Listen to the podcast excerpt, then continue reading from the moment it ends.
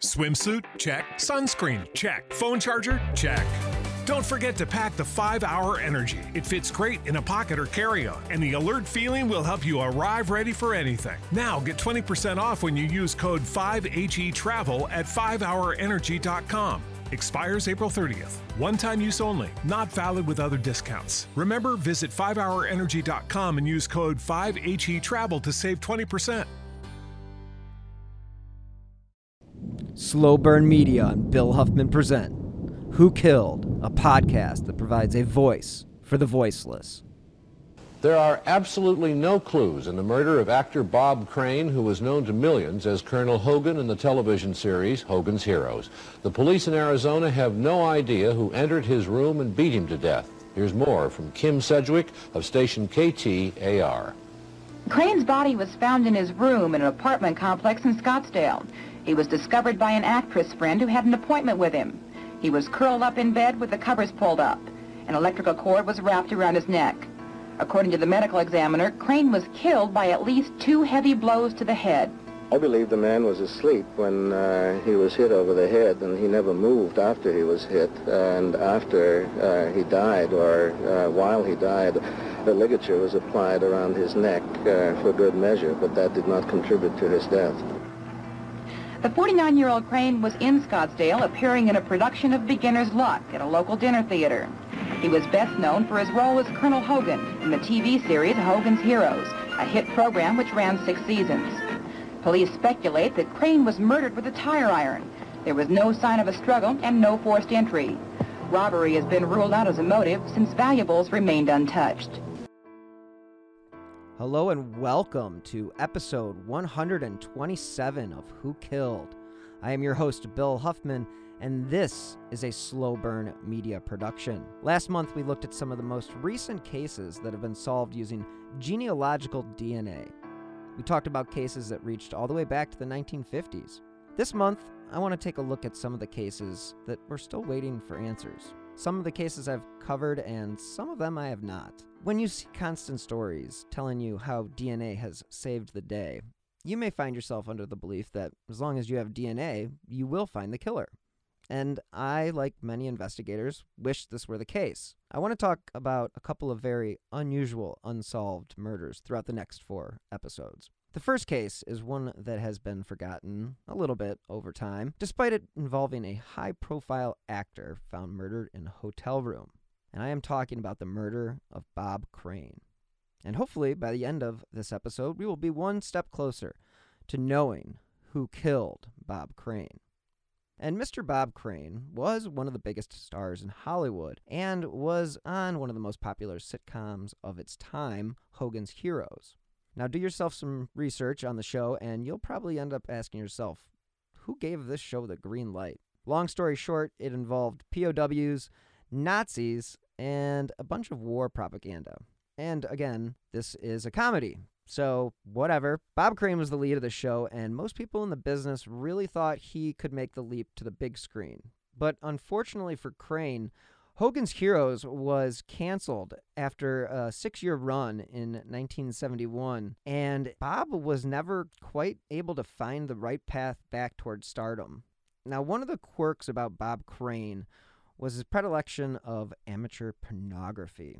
To say this wasn't a scandalous story is like saying the O.J. Simpson trial was just another day in court. According to FilmDaily.com, the real mystery was the life Bob Crane lived outside of the spotlight. Quote, on TV, he was the magic man, bringing comedy and joy to people during a much-needed time. But off camera, he was a sexual deviant, filming his sexual endeavors, including his orgies with John Henry Carpenter. Now, according to reports, after his death on June 29, 1978, the news service reported, quote, actor Bob Crane, who parlayed his boyish looks and sheepish grin into the wisecracking Colonel Hogan on the television's hit series Hogan's Heroes, was found beaten to death Thursday in an apartment near where he was performing. Crane was appearing at the Windmill Dinner Theater in this Phoenix suburb. Maricopa County Medical Examiner Heinz Karschnig, said Crane died from several blows to the head. He said that Crane was hit at least 2 times with a heavy object, and an electrical cord was found tied around his neck. Now, he went on to say there was no indication of forced entry. Again, Hogan's Heroes was broadcast on CBS from 1965 to 1971. And Hogan was the leader of a group of World War II prisoners who basically outwitted their German captors, Colonel Klink and Sergeant Schultz, each week. And again, this is a show that was greenlit and was a huge hit in the 1960s and early 70s. The manager of the Winfield Apartments and Victoria Ann Berry, who was a fellow actor, were the ones who discovered the body about 2 p.m. when Crane was supposed to be giving an address to a luncheon, and he was a no-show. Now, Lieutenant Ron Dean said, quote, "At this point, it's a riddle," adding it appeared Crane was attacked in his sleep. As mentioned previously, the years following Hogan's Heroes found Crane on the outside looking in. He was forced to appear in guest-starring roles on television and tour with regional theaters. Not that there's anything wrong with doing that. He was just at the pinnacle of his business, and this was a steep decline. Now, he married his childhood sweetheart, Anne Terjean, in 1949, and they had 3 children before they divorced in 1970. He then married actress Patricia Olson 4 months after the divorce. You can't tell anything shady was really going on other than the fact that the guy liked to dabble in some amateur pornography. It could have been a random murder, it could have been a deranged fan, or it could have been something closer to home. And since Crane was into the seedy side of pornography, it seems safe to assume that there could have been something more sinister that led to his murder. The Arizona Republic reported the day after the killing that his body was clad in shorts and undershirt and was found at 2:30 p.m. curled beneath a sheet in the master bedroom on the ground floor apartment of 132A at the Winfield Apartments. Again, the electrical cord that had been tied around Crane's neck. But according to an investigator for the county medical examiner's office, they said, quote, "It didn't strangle him. It was put on after he was dead, but it was put on tight." And then investigator Eloy Yossi said, "It just looks like somebody walked in on him while he was in bed, smacked him in the head a couple of times." Eloy was a former homicide detective with the Phoenix Police Department, and he went on to say that, quote, "He was covered up in a sheet, as though you would retire, with his knees drawn up, in the position like people sleep." And the day after the murder, Lieutenant Ron Dean said, "It appeared that one person was responsible for this killing." Quote, "We have speculated that the killer either knew him or surprised him. There were no signs of a struggle in the 2-bedroom apartment, and therefore this led to them believing that he knew his killer." This heavy blunt instrument that was used in the killing and crushed Bob Crane's skull was not actually ever found, and nothing was ever said to be missing from the apartment, and we'll get to that later. Now, this is probably why they did not feel a burglary or a robbery had actually occurred. Again, there was no sign of forced entry, and police were checking to determine whether more keys to the apartment were available or whether Crane slept with the door unlocked. The police would go on to state no one was seen leaving the apartment, but they did say one neighbor heard loud voices in Crane's apartment sometime Thursday morning. Lieutenant Dean did say they didn't find any drugs or other quote-unquote contraband in the apartment. He would tell the Arizona Republic, quote, "I understand he was not very much of a drinking man, but apparently he has been out to many nightclubs in the area." He indicated that Crane had been to a nightclub the Wednesday night before his death. Now, Dean told the newspaper that no incidents had been reported near the apartment complex before the murder, and Crane apparently had not been involved in any quote-unquote troubles around the valley. Crane was only 2 weeks away from his 50th birthday, and he had been in Scottsdale since early June to star in Beginner's Luck, which was a light comedy that was playing at the Windmill Dinner Theater. And the apartment that he was killed in was actually leased by the theater for their headline performers. And it was known that at some time before 1:45 a.m. on Thursday, that Crane was in an all-night coffee shop at the Safari Hotel, which was not far from his apartment. Lily Redder, who was the night supervisor, told the Arizona Republic that she saw Crane drinking coffee with a woman and a second couple. She said the group seemed, quote, "very congenial," and there was no indication of anything negative. Crane, she added, had been in the coffee shop with his female companion. While police worked to figure out what led to Crane's death, County Medical Examiner Dr. Heinz Karschnig said that Crane had been dead for several hours before being found. And that was before Victoria Berry came across his body. Her screams were actually so loud that that is what alerted a resident to call police. And again, hours after this discovery of the body, Scottsdale police said they were unable to announce a motive for the crime. And according to the Republic, Crane's personal possessions, such as his wallet, keys, jewelry, and money, were all still in the apartment, as well as the fact that Crane's 1977 Chevrolet was still parked in its regular spot near the apartment. Friends and business associates of the dead actor in Arizona and California said that despite estrangement for 8 months from his second wife, Patty Olson of Los Angeles, Crane had been in quote-unquote terrific spirits, Bill McHale, executive producer for the Windmill chain, said. He went on to say that, "We have no idea who could have done this, and we're of course concerned about the other actors. I consider Bob more than a casual acquaintance. We were once-a-year friends, whenever he played one of our theaters. I spoke with him a week ago, and he was enjoying his work, enjoying his life, even though there was this divorce trouble, and even then he expressed hope for that." Crane's wife received word of her husband's death while she was vacationed in Seattle. She just said, "Oh my God," she was just shocked, said Miss Gutagast, who was Crane's wife's sister. On a telephone interview, she told the Republic that she had no idea why anybody would want to kill Crane. Quote, "It's a total mystery. No one knows anything at this point other than that he was found dead. It's a total mystery." Now, during his 3-week stay in Scottsdale, Crane had been visited by a blonde and a young boy, which residents believed were his wife and son. They had been seen around the swimming pool together. This was at the apartment building that he had been staying. And while police in Hollywood were trying to comprehend this tragedy, reporters began looking deeper into Crane's life. It turns out, in 1970, he was divorced by his childhood sweetheart, Anne. I mentioned this before. But it was after 21 years, and he was ordered to pay her $1,700 a month in alimony. And that's not cheap for this era. Now, he remarried almost immediately, which you can read into or not. And Crane's second wife actually appeared with her husband in Hogan's Heroes. She played the Camp Commandment's secretary in the comedy farce, and the Republic reported that Crane's life was, quote, "a classic show business ascent." They state that he was born in Waterbury, Connecticut. He began entertaining as a musician. He was a drummer in high school, later played with the Connecticut Symphony, and maintained these skills. During his previous appearances in the Valley to play the Windmill, he spoke at the United Fund banquet and was a toastmaster at testimonial dinners for the National Conference of Christians and Jews. Now, his obit says Crane was a non-drinker and a non-smoker, and he turned to broadcasting and became a successful disc jockey in Connecticut, New York, and then finally landed in Los Angeles, where he became an instant hit with his morning show on KNX in Los Angeles.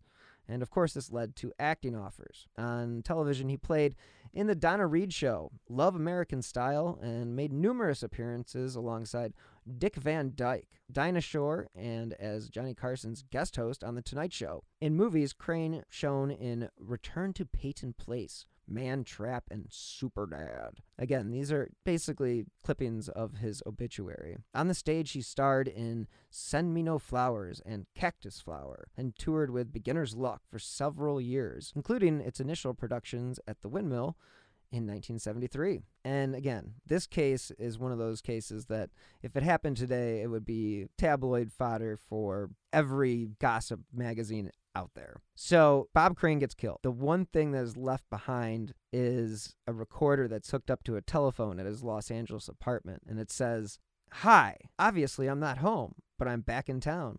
Please do not hang up. Leave your name, your telephone number, and the approximate time you called, and I'll call you back as soon as I possibly can." So again, that was the obituary that went out across the country after his death. We started talking a little bit about the darker side of Bob Crane, but it would not be too long before more questions about his murder became apparent. The UPI reported that investigators hunting the killer of actor Bob Crane said the focus of the probe had turned from Crane's business and theatrical backgrounds to his social life. And there are 15 to 20 persons police wanted to question. The prime suspect to detectives, according to Lieutenant Ron Dean, was John Carpenter. Carpenter had been with Crane the day before he was killed. This is the first time we had a chance to talk to Carpenter, Dean said. We've had limited discussions on the phone. He's been quite cooperative with us. He's been able to put us in touch with family and friends who we can interview. Dean said Carpenter returned with him to Scottsdale Sunday night just to help investigators identify persons and photographs found in Crane's apartment. Now, the photographs. Yeah, those photographs. They were of nude men and women, and Dean wouldn't elaborate beyond that. You can assume these weren't the most family-friendly photos. Let's just say that. And he also said the focus of the investigation has switched from Crane's business to his social life. Jim Radcliffe from the Arizona Daily Star wrote in 1987, 9 years ago today, quote, at 2:30, not long before a tire iron-like weapon slammed twice into his head, killing him. He had, as usual, performed in a comedy at a local theater that night and trolled the Phoenix area for women. The gregarious, good-looking gentleman who portrayed Colonel Hogan on television's Hogan's Heroes series was often successful. The Valley of the Sun treated him well. Crane, though, was on a losing streak. Radcliffe writes more than 550 pages of police documents made available by the Freedom of Information Act, coupled with interviews, present a hazy view of what occurred that night. Apparently, Bob Crane had said to a Los Angeles Times reporter, I want to go out like Nelson Eddy. You know, die while I'm working. That's just me. What Crane was doing in the weeks before he died was having sex with a stream of women. Radcliffe writes, Bob Crane's losing streak certainly did not mean celibacy, and spending evenings as the lead in Beginner's Luck at the since-closed Windmill Dinner Theater helped him garner lots of women. This guy was a sheep in wolf's clothing, or a wolf in sheep's clothing. I'm sorry, how does that go? Whatever. Anyway, but before his death, Bob Crane had thought he was going to be making a comeback. He had anticipated a made-for-television movie. He wanted to get a new home in California after his divorce. Quote, the actor seemed to enjoy a playboy's life too much for marriage, although he had 4 children in 2 marriages. On the theater tour, his looks and fame, as I mentioned, lured women, many in their 20s. Crane would then meet them in nightclubs and through friends. Many had intercourse with Crane and allowed him to remember them with Polaroids or videotape. I don't think I need to mention that this is very creepy, but I'm going to. That's very creepy. Don't do that. In the Star article, Radcliffe says, quote, 10 days before he died of head injuries, Crane had lunch with a Dallas-area 29-year-old. She read his palm, telling him he had a short lifeline. Crane responded that he would be happy just to live until his 50th birthday. He died 2 weeks short. There was one character who was known to frequent Crane's apartment and later told police, I don't know why anyone would kill him. He was such a nice man. John H. Carpenter did not have Crane's looks or celebrity status. Just 50, Carpenter often met the actor on the road, and together they combed clubs for women. Crane often spoke well of his good longtime friend. Again, this is all in the Arizona Star article. Scottsdale Police Lieutenant Ron Dean does not speak well of Carpenter. The case's original head investigator, Dean, says he believes with 95% certainty that John H. Carpenter killed Bob Crane. Numerous strands of circumstantial evidence, Dean says, support this. When you add them up, you can get over 20 circumstances real quick. Charles Hyder was far from convinced, and he was the assistant United States attorney, District of Arizona, in 1978. And he was, again, the county attorney for Maricopa County and refused to prosecute the case. He told the paper they had nothing. Tom Collins, not the drink, was Hyder's successor as the county attorney, and he agreed. Collins said, quote, there were all sorts of people who had better motives than Carpenter did. A boyfriend or a husband of a woman Crane had sex with are possibilities, Collins had said to the reporter. Others, including Carpenter, mentioned this motive to police. Crane even told a friend that a husband once followed him. But on 2:20 p.m. on June 29th, Bob Crane lay dead in the back bedroom of the Scottsdale apartment.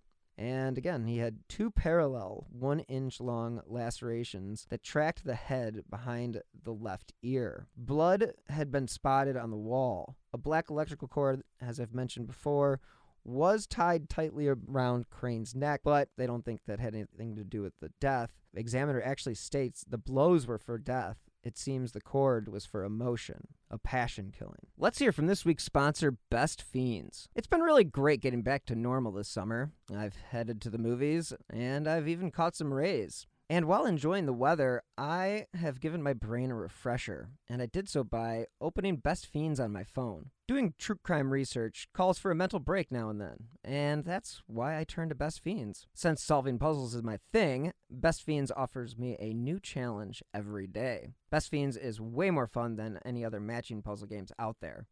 It's also one of those games that makes 20 minutes feel like 20 seconds. Oh, and it's totally free to download. One of the coolest parts, though, about Best Fiends is there's something new going on all the time, whether it's a new challenge, more levels, or a fun monthly event. And since I'm cruising through these levels, that means anyone can play.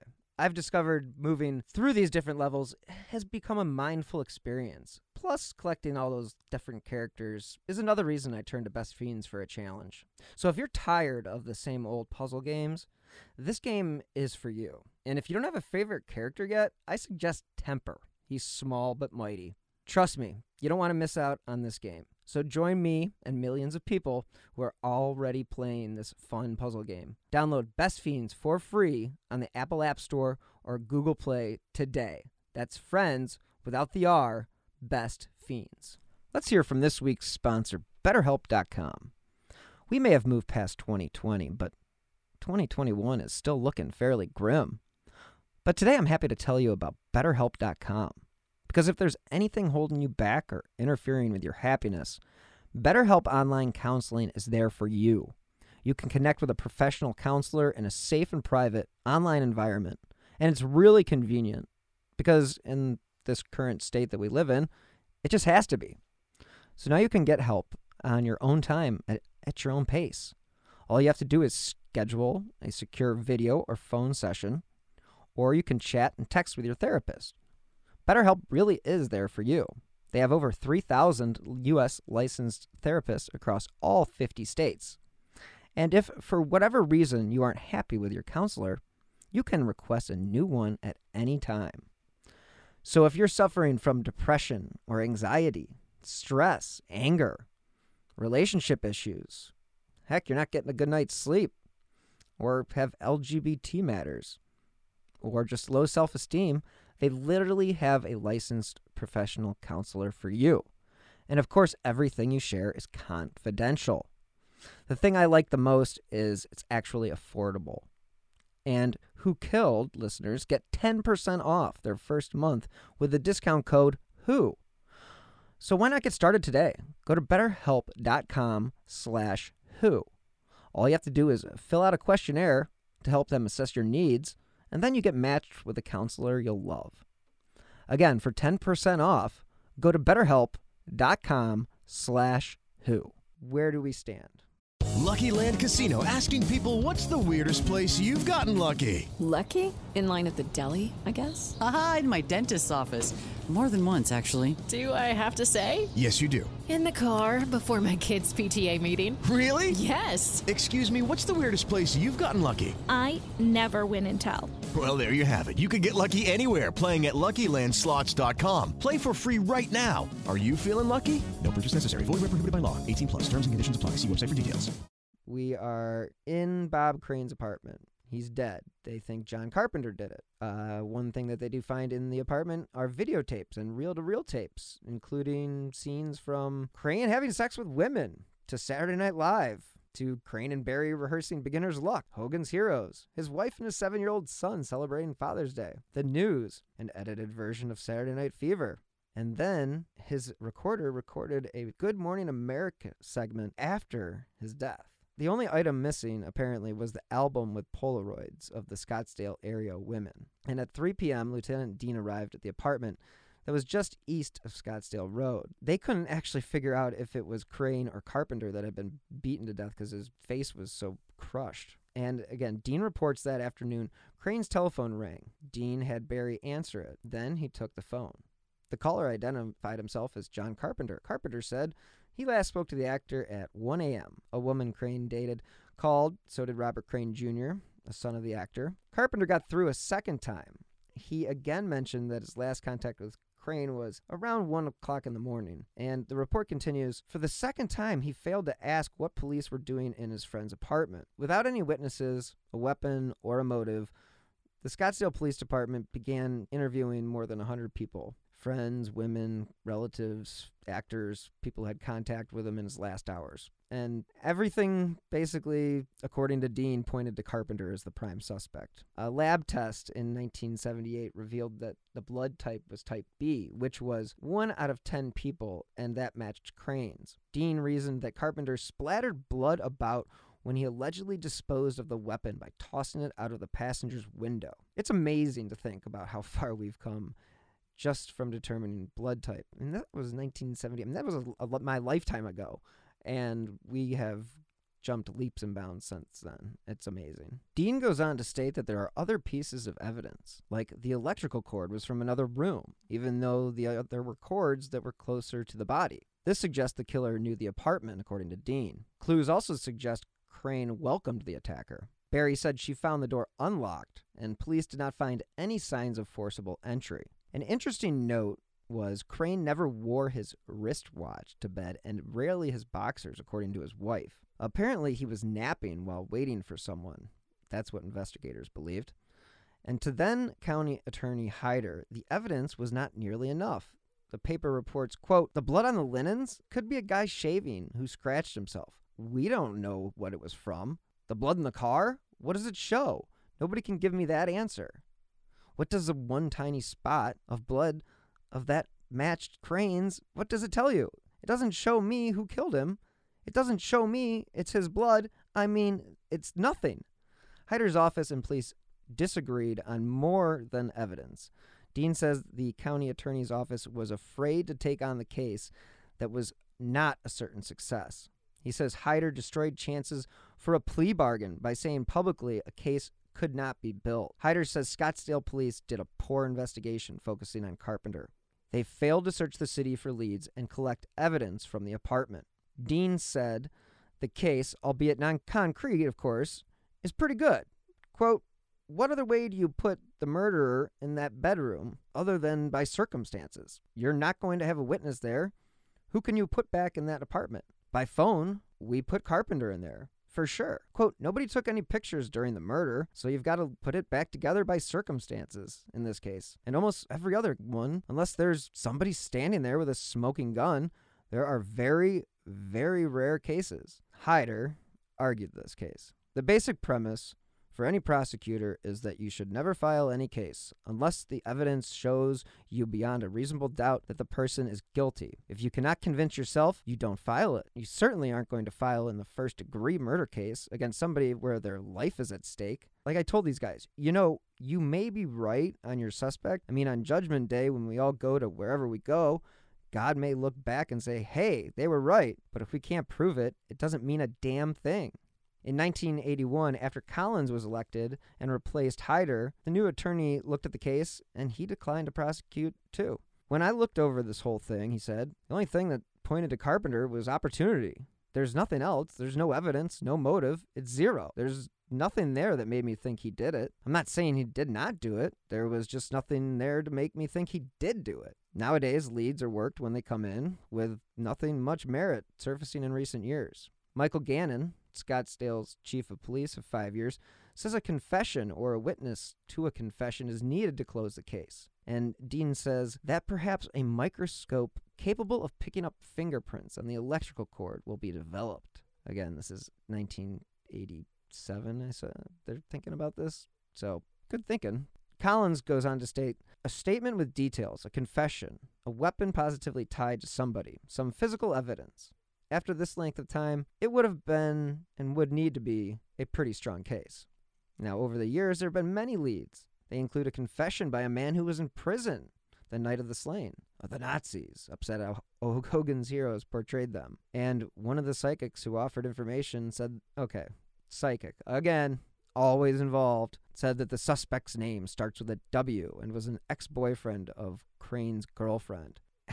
And another crazy theory was suggested that Colonel Klink, a Colonel Hogan rival in the series, was responsible. Oh, good old days of good old speculation. But according to police reports, this is how Bob Crane spent his last hours. On June 28, 1978, Beginner's Luck began at 8:30 p.m. In the play, Crane, as a married IBM executive, has a tryst. A fire damages the woman's apartment building, and the New York Times covers the story. The paper runs a picture that happens to include Crane letting his wife in on the rendezvous. Crane, exiled from his home, sets out to repair the couple's relationship. The show finished at 10:05 p.m.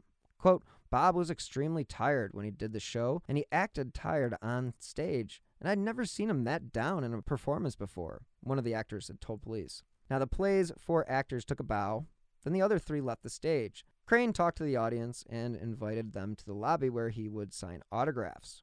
Then Crane met Carpenter in the dressing room area, and by 10:30 p.m., they left the Windmill Dinner Theater in Crane's Monte Carlo. They stopped several hundred yards later at an Arco gas station where an attendant replaced a flat tire with the spare. One police theory has Carpenter sabotaging the tire to give himself an opportunity to kill Crane on a dark street, making it look like a street crime, according to Dean. 15 minutes later, Crane and Carpenter drove to the actor's apartment, and Crane telephoned his estranged wife. After 11 p.m., the couple in the apartment above settled into bed. Crane's screaming at his wife woke them up. If Crane kept ranting, the Scottsdale woman told her husband he would be unable to perform the next day.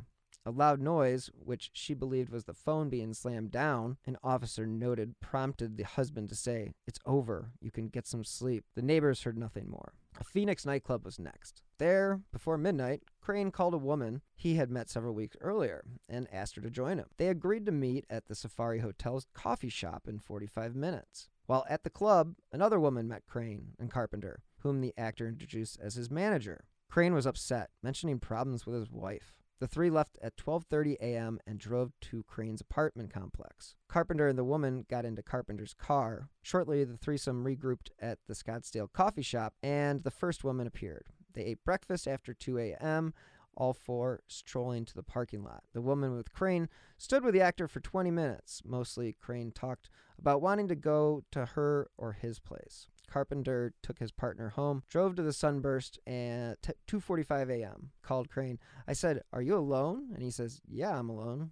She said, "No way." Carpenter told police. He then said, "I'm going to get up later that morning and leave, and I will call you from California." He says, "Okay." Crane mentioned he was standing in his shorts editing Saturday Night Fever. So I says, "Okay," and that's it. So he thought. Fast forward to 1992, and a new deputy Maricopa County attorney by the name of Richard Romley took office and ordered a new look at the county's unsolved murders. Brent Whiting, who was a writer for the Arizona Republic, wrote a story about Bob Crane and John Carpenter's lurid friendship and how it centered on pornography and sex. And according to Whiting and the prosecutors, this is what gave Carpenter a motive for murder. Whiting goes on to report Deputy Maricopa County Attorney Robert Schutz told jurors in his opening statements Monday that Carpenter beat Crane to death, possibly with a camera tripod, because Crane had grown tired of him and wanted to end their 15-year relationship, and then that would have canceled Carpenter's ticket to a life of easy sex. Of course, Carpenter's lawyer, Stephen Avia, told jurors the investigation of the case was flawed. Avia, a deputy public defender, said Schutz will be unable to prove beyond a reasonable doubt that Carpenter killed Crane.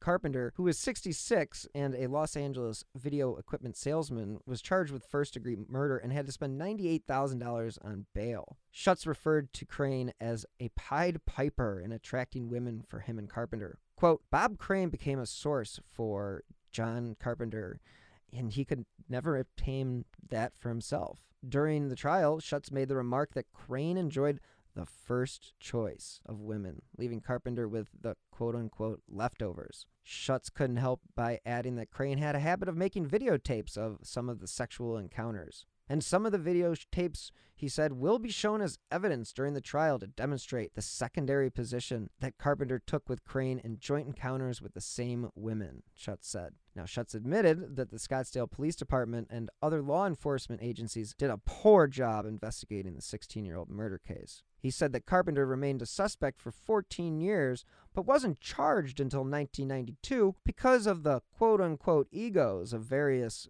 law enforcement who couldn't get along after the killing. Avia said that many officers correctly determined there was insufficient evidence against Carpenter, providing the real reason why his client wasn't immediately charged. Schutz told jurors that Carpenter is linked to the slaying by strains found on the door panel of a car rented by the suspect before Crane's death.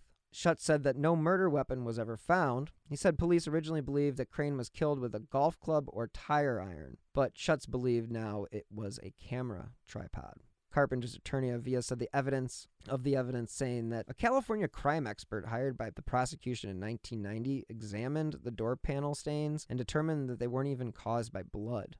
In addition, Avia said the expert who performed the test in 1978 failed to retain any evidence from the test, raising questions about the finding of type B blood. So you would think all this is not going in the prosecution's direction. Well, you're right, because Pat Morrison of the LA Times wrote that friend of actor Bob Crane, who shared the TV actor's sexual conquests, was acquitted Monday by a jury in Arizona in the 1978 murder of the Hogan's Heroes star. After the verdict by the Maricopa County jury was announced, John Henry Carpenter stood on the court steps and said, "My life is back together after 16 years." Prosecutors had tried to show that Carpenter killed Crane because he feared that the actor would cut off the friendship and Carpenter's access to women. Even after 2.5 days of deliberation, jurors felt the evidence was lacking.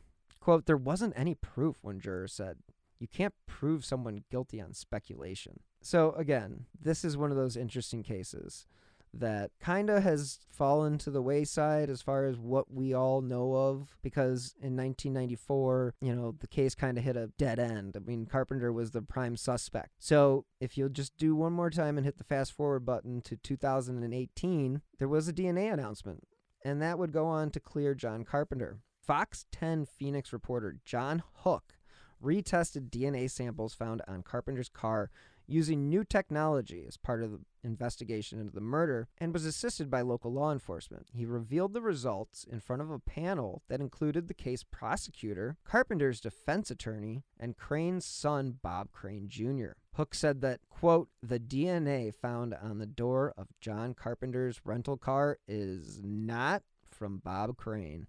Hook said, quote, "The tests actually picked up 2 DNA profiles. A major contributor is from a man whose identity is unknown. The second DNA profile is too degraded for any conclusions." Crane Jr. was surprised by the news, which further cleared Carpenter and added more mystery to the case. He said during the live reveal, quote, "I'm shocked right now." Unfortunately for Carpenter, he died 4 years after his acquittal in 1998, but his attorney would say that this is wonderful news for John, who has passed away, to know that he has finally been vindicated, not only in a court of law, but in a court of public opinion. And that concludes this week's episode of Who Killed Bob Crane? And we don't know. The bottom line is there possibly could have been 2 people involved, and the one thing we do know is that it wasn't John Carpenter. So unless there's another DNA breakthrough, we are kind of left with another cold case, and a cold case that has a lot of mystery and a lot of intrigue. So thank you guys so much for tuning in this week, and many thanks to the great reporters of the UPI, the Arizona Republic, the Arizona Star, and many other sources for making this episode possible. And thank you to this week's sponsors, Best Fiends and BetterHelp.com. You can find new episodes of Who Killed every Friday wherever you get your favorite podcasts. If you like this podcast, you can help support directly by clicking on the link in the show notes, by finding me on PayPal, or if you have the Venmo app, you can donate with my username @Bill-Huffman-3. Thank you to everyone who has helped keep these Slow Burn podcasts running. You can also help support the show by leaving a 5-star review on Apple Podcasts or wherever it is that you listen to your favorite shows. And if you want to stay up to date on the cases that I have covered, as well as the new shows that I have coming down the pipeline, please follow me on Twitter @BillHuffman3. Thank you guys so much again for listening. Until next time, be healthy and stay safe.